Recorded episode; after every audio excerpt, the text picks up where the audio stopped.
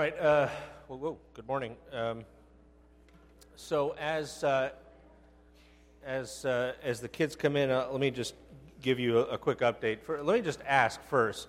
Until this morning, who knew that there was a problem at General Seminary? See, that's what I thought, and I can't wait to go back to school and tell my friends that outside of their world, nobody really knows that you exist. Um, so, for those of you uh, who, who maybe haven't been uh, hanging around here a whole lot over uh, the last year or so, um, New Hope was invited by the uh, Episcopal Bishop of Maryland to join in a partnership of sorts with the Episcopal Diocese, uh, wherein we would have a, a role uh, in partnership with an, another Episcopal congregation. Um, and uh, the idea is that uh, I would be able to serve uh, in a pastoral role both with respect to an Episcopal congregation and to New Hope. We'd get a chance to do ministry together. We would be able to share some space.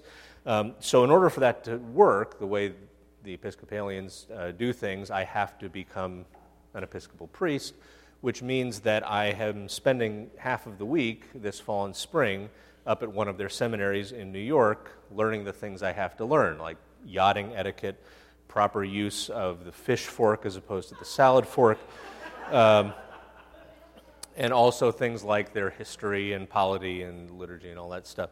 Um, and uh, evidently, I'm also learning how Episcopalians deal with massive crisis uh, because. Um, uh, basically, a week ago, uh, most of the faculty went on strike and said uh, to the board, if you don't do all of these things, then we can't work here anymore. And the board said, well, we can't do all those things, so I guess you can't work here anymore. Um, and uh, so, m- my hope, my sincere hope, is that some of this stuff can be walked back and that there can be reconciliation. Um, and uh, I've seen a few things in the last several days that give me more hope than I already had that that can happen.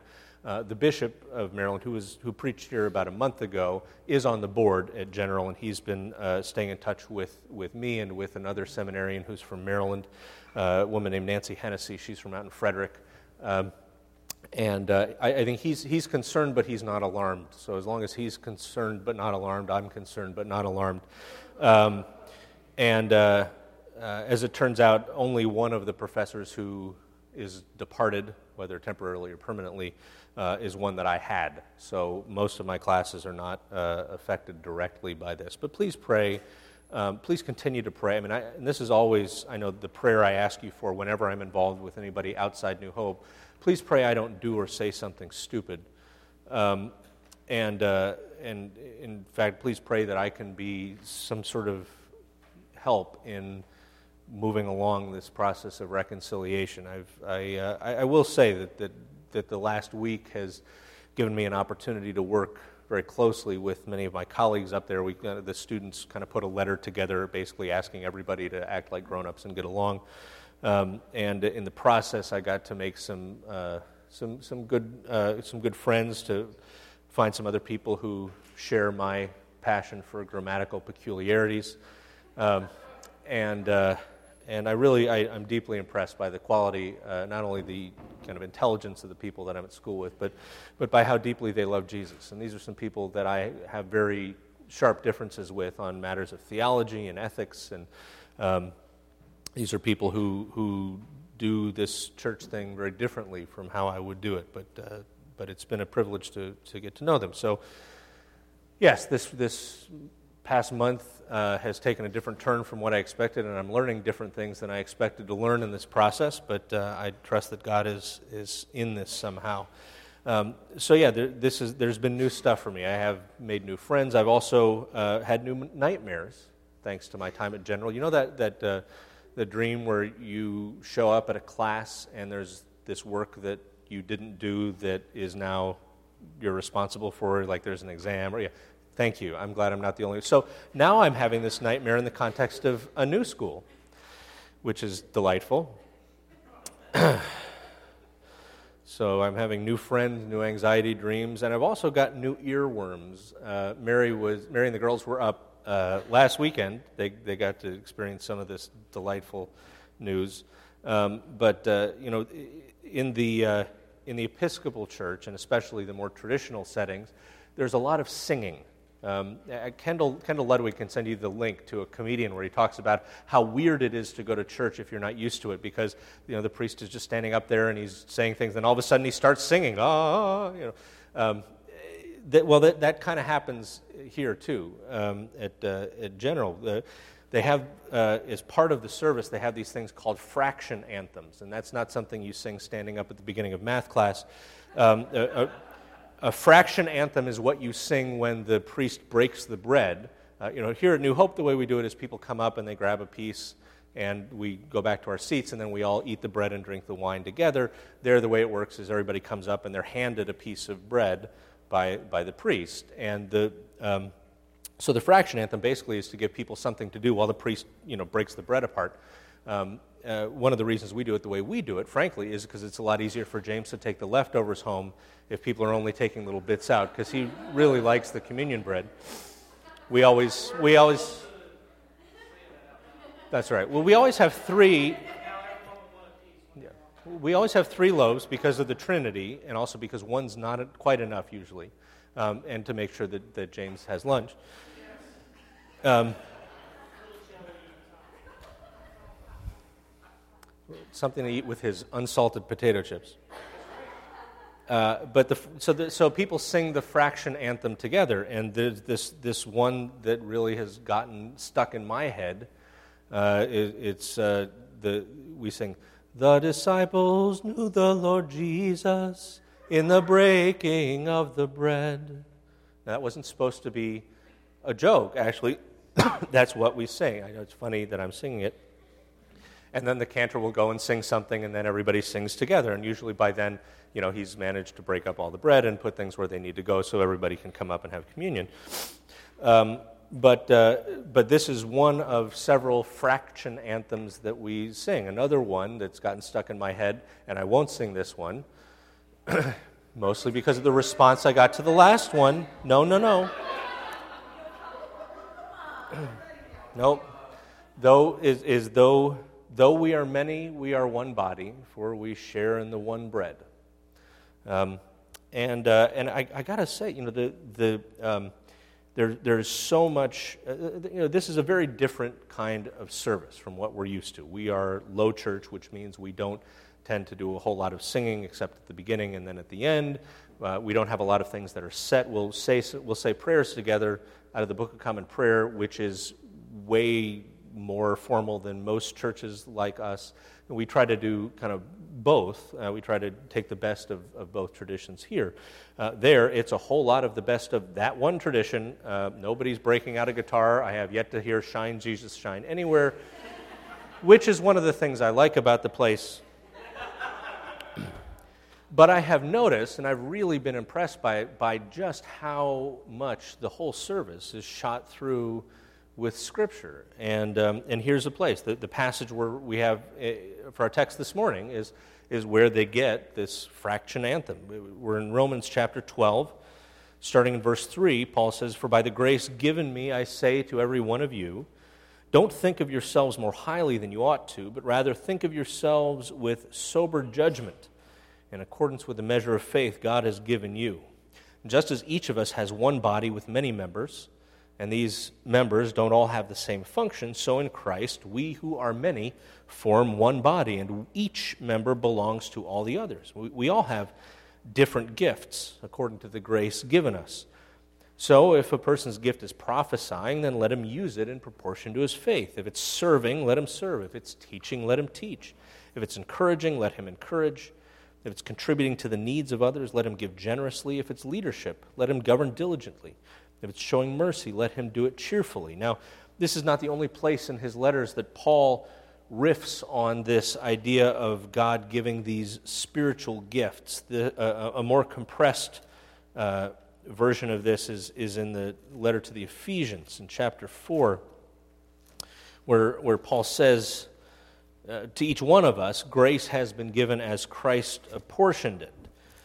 And he goes on to say that uh, it was he, Christ, who gave some to be apostles, some to be prophets, some to be evangelists, some to be pastors and teachers, to prepare God's people for works of service, that the body of Christ may be built up until we all reach unity in the faith and in the knowledge of the Son of God and become mature, attaining to the whole measure of the fullness of Christ. Probably the, the most extensive uh, riff on this is in, in 1 Corinthians chapter 12, where Paul uh, is, is going on about spiritual gifts actually for, for quite some time. And, and it's very important to realize that uh, when you go to a wedding and you hear 1 Corinthians 13, the, whole, the love chapter, um, that comes after this whole chapter 12, which is all about spiritual gifts. In fact, I think what Paul's doing in the love chapter is he is saying you people need to stop getting wrapped up in your sense of what your gift is and how much better it is than anybody else's, but you need to be loving and gracious to each other and stop being jerks. So in 1 Corinthians 12, setting up the please don't be jerks message, which, by the way, I mean, this is, you know, the, the Ravens did not come up with don't be jerks. It's right here in the Bible. Okay, so chapter 12, verse 4, Paul says in 1 Corinthians, there are different kinds of gifts, but the same Spirit. There are different kinds of service, but it's the same Lord. Different kinds of working, the same God works all of them in all people. Now, to each one, the manifestation of the Spirit is given for the common good. To one, there's given through the Spirit the message of wisdom. To another, a word of knowledge to, by means of the same Spirit. To another, faith by the same Spirit. To another, healing by the same Spirit. By, to another, miraculous powers. To another, prophecy. To another, distinguishing between spirits. To another, speaking in different kinds of languages. To still another, the interpretation of those languages. And all these are the work of one and the same Spirit who gives them to each person just as He the Spirit determines. I mean, the body's a unit, right? Even though it's made up of many different parts or members, though all of its parts are many, we form, they form one body. It's the same thing with Christ. We were all baptized by one Spirit into one body. Whether Jews or Greeks, slave or free, we're all given the same one Spirit to drink. Now the body isn't made up of one part, it's made up of many. If the foot should say, which would be hard because the foot doesn't have a mouth, but just working with you know, all analogies break down at some point. So if the foot should say, Because I'm not a hand, I don't belong to the body, it would not for that reason cease to be part of the body. And if the ear should say, Well, because I'm not an eye, I don't belong to the body, it wouldn't for that reason cease to be part of the body. Look, if the whole body were an eye, where would the sense of hearing be? If the whole body were an ear, where would the sense of smell be? But in fact, God has arranged the parts of the body, each one of them, just as He wanted them to be. If they were all one part, you wouldn't have a body. But as it is, there are many parts, but one body. And the eye can't say to the hand, Well, I don't need you. The head can't say to the feet, I don't need you. No, on the contrary, those parts of the body that seem to be weaker are indispensable. And I'll let you go think about that for yourself. The parts we think are less honorable, we end up treating with special honor, and the parts that are unpresentable are treated with special modesty, while our presentable parts need no special treatment. But see, God's combined the members of the body, and He's given greater honor to the parts that lacked it, so that there should be no division in the body, that its parts should have equal concern for one another. See, if one part suffers, every part suffers with it. But if one part is honored, every part rejoices with it. Now, you are the body of Christ, and each one of you is a part of it. And the church, God's appointed first apostles and prophets and teachers, workers of miracles, also those having gifts of healing, those able to help others, those with gifts of executive leadership, those speaking in different kinds of languages. Uh, is everybody an apostle? Is everybody a, pro- a prophet? Everybody a teacher? I mean, seriously, if, if everybody were a teacher, who'd be listening?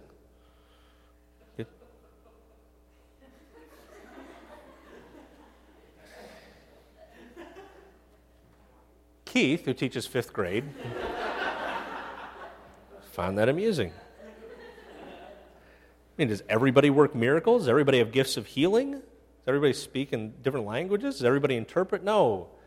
The problem, Paul says, is you guys are all caught up with wanting these gifts that seem greater, seem more honorable, seem more exciting. But if the pancreas is trying to be a hand, then you're going to have a problem. If the pancreas is not being the pancreas, then nobody is doing whatever the heck the pancreas does. and then you got too many hands. No, the, the whole point here, Paul is saying, is God has given these gifts to his people because he is trying to enable us all to function as one body. Now, lest you think that this is just Paul's thing, you look in, in 1 Peter. Peter says in chapter 4, he says, each one should use whatever gift he's received to serve others, faithfully administering God's grace in its various forms. If anybody speaks, he should do it as one speaking the very words of God. Anyone serves, he should do it with the strength God provides, so that in all things God may be praised through Jesus Christ. To him be the glory and power forever and ever. Amen. Unless you think that this is just a New Testament thing, which it is not, which some people may tell you this is strictly a New Testament thing about the Spirit building up the church. I don't think it is because, well, it says otherwise in the Bible. Look in chapter 31 of Exodus. I know this is well thumbed portion of your Bibles, like mine. Right uh, after they talk about the basin for washing and the anointing oil and the incense, Yahweh says to Moses, See, I have chosen Bezalel, the son of Uri, the son of Hur, of the tribe of Judah, and I have filled him with the Spirit of God, with skill, ability, and knowledge, and all kinds of crafts, to make artistic designs for work in gold, silver, and bronze, to cut and set stones, to work in wood, and to engage in all kinds of craftsmanship. Moreover, I have appointed Aholiab, son of Ahis- Ahisamach, of the tribe of Dan, to help him also, I've given skill to all the craftsmen to make everything I've commanded you. And, and again, this is, this is a, a, part of the Bible that you know, only an architect or an interior designer or a liturgist could love. But God is talking about all of the different things that need to be made so that his tabernacle, where his people are going to worship him in the desert, uh, where, where all these things, so all these things can be made. All the, all the different elements that are going to be inside the, uh, inside the tabernacle the lampstand and the table for the bread and the altar and the incense altar uh, and the ark, all the stuff that has to be made. God says, I have equipped the people who are supposed to make that with what they need to do it well. I have done that. How does he say? I have given them the Spirit of God. So, what we see here is that the Holy Spirit is, in fact, active and being deployed in this passage in Torah among God's people to do the things that God wants them to do. So, what all of this tells us about these spiritual gifts is that these are things that God gives. God gives these spiritual gifts. And He gives them differently. He gives them uh, differently to different people. God is the one who gives these gifts to differently to different people, different of his people, so that they can do the things that he is calling them to do. He is equipping them to do the things that he's calling them to do. The things that they need in order to do them are things that God is providing. And so, oftentimes, one of the things that we have to do as God's people is to discern what those gifts are that He has given us. Because if we are called to be a pancreas, then we probably should not try to be functioning as an elbow. And so, one of the things that we do as we seek to discern those is we pray, we listen patiently, we try to hear what God is saying, but we also try things out. I, I mean, some of the Edge kids have already, I think, been plugged in fruitfully in service. Some are, are serving. Andrew is serving at the at the, the uh, at the board, flipping the slides, putting the words up. Kara is somebody who's been singing. Uh, there are people who are helping out with uh, with organizing. I mean, executive leadership is something that some people seem to have in abundance in, in planning out uh, different activities. we we, we have people who, who are really good at, at being with the little babies. And God gives all of us different gifts to serve in different ways. And so, uh, one of the things that we do as part of this body is we try to figure out where God's calling us to serve and to be faithful in doing that. And we do that by trying stuff out and and then, and this is where it can get a little awkward, but we need to try to make it not awkward, is we ask other people what they think. We ask people that we're in community with, people we trust. Hey, I'm trying to figure out where I ought to serve. Do you have an idea what that might be? And where this gets really hard is when we think we're called to serve in a way that we're not. Right? So at school, at General, there is something called the Guild of Precentors.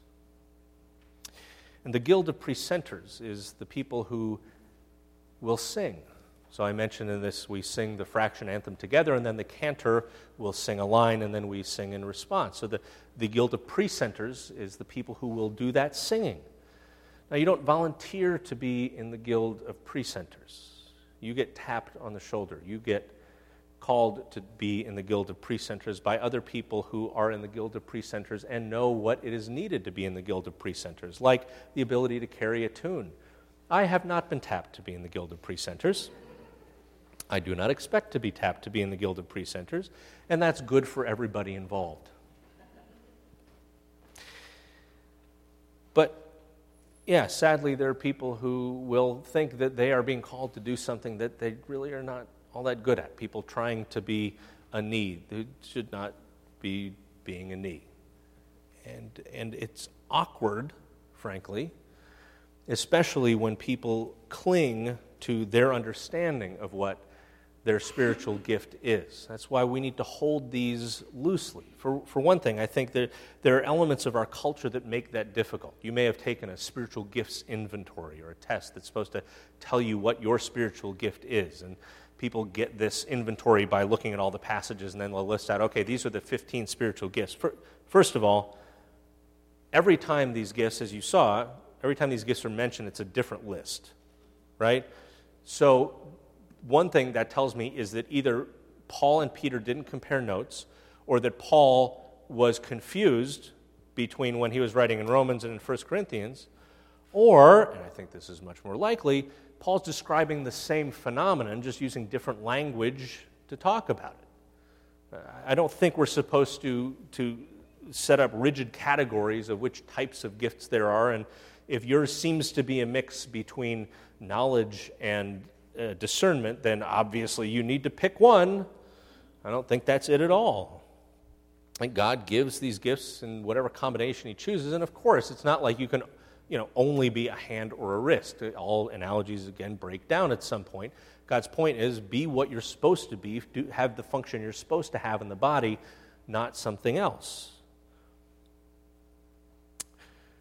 But we also can get wrapped up in our understanding of the gifts when we, as Paul says, eagerly desire the greater gifts, when we recognize certain gifts that we think are more honorable that we, we admire more, and so we want to have those. And sometimes we just don't. I mean, I, I, I admire the people who can sing. I don't, thanks be to God, think I ought to be one of them. It would be awkward if I did. I'd you know, be kind of trying to hang around and sing loudly when people were nearby who make those decisions. It would, it would be bad. So, the way we discern this sort of thing is by trying things, but asking our brothers and sisters honestly, please tell me what is working and what is not. And this goes not only for understanding what it is, but for understanding how we are doing in what we're doing. I, thanks to, to Bill Holiday, we, we get together two or three times a year. We have a, a sermon evaluation team where we ruthlessly go through the teaching that's going on here on Sunday morning to see what's, what's working and what's not. What do we need to do better? What do we need to stop doing? What, uh, what are the guests that we brought in that we want to have back? And what are the guests that we want to you know, delete the number from our phones? We have to hold all this stuff loosely because we're not God and we don't know, as God, in fact, knows what it is that we ought to be doing. But the reason that this is important is not just because it gets awkward and it can be, it can be uh, painful, frankly, if you have to tell somebody who's not ready to hear it that maybe their gift isn't singing, and it's hard for that person. But more broadly, what does Paul say in Ephesians? He says, God has given us these gifts to build up the body of Christ, to bring us to maturity. If we're not expressing these gifts, if we're not serving in the way that God has equipped and enabled and called us to serve, then we're failing to do our part in building up the body of Christ. They're pieces of the building that are missing, if you want to use that analogy. In fact, you, you may have somebody that ought to be a little ornamental thing trying to act as a cornerstone. This is not going to work. But we're not only doing this to build up the common, to build up the body of Christ. Spiritual gifts are not only given for the edification of the church, they are also given, as we read in 1 Corinthians. In verse 7, what does he say? God has given these pros ta sympheron for the common good. That Greek word refers to basically what would be benefited by a, a generous or philanthropic person sponsoring some sort of a festival or a feast or, or paying for a statue to be erected. What, what I think Paul is saying here is that these gifts enable the body of Christ to do God's work, not only within the church, but in the world that God's put us in. And I think that places this whole idea in the broader context of what Paul's doing in Romans. And this is what we're going to be talking a lot about this fall and spring, is, is in this last section of Romans.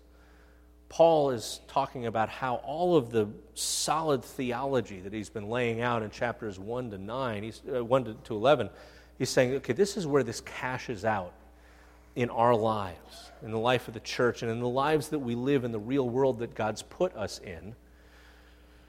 God is calling his people to unity, but he's not just calling his people to unity so that they can have a really good Jesus experience.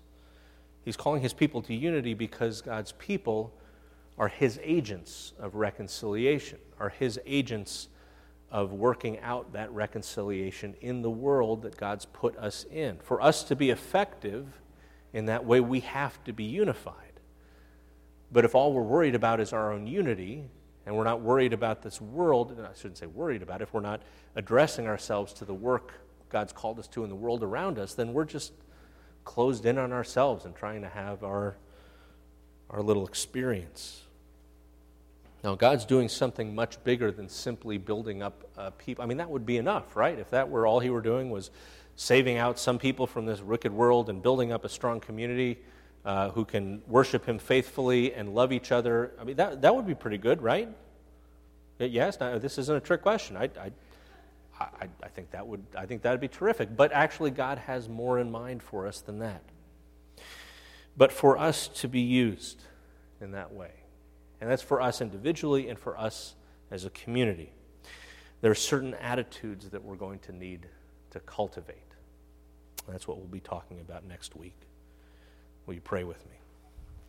Lord Jesus Christ, we pray that we would be people who respond faithfully to the calls that you place on us. We pray that we would be people who, who seek intently to discern the ways that you have gifted us to build up your body and to bless the world around us. And we pray that we would not cling so tightly to what we think those gifts are, that we miss the gifts that you have, that we end up doing the things that somebody else has been gifted and directed to do. We pray that we would be people who live in relationships that are real and honest and open enough that we can genuinely hear from one another about those things. We pray that we would be faithful to live those out as you call and enable us. Pray that this would be to the edification of your church that this would be the continued incursion of your kingdom into enemy territory and ultimately to your glory. All this we ask in Christ's name. Amen.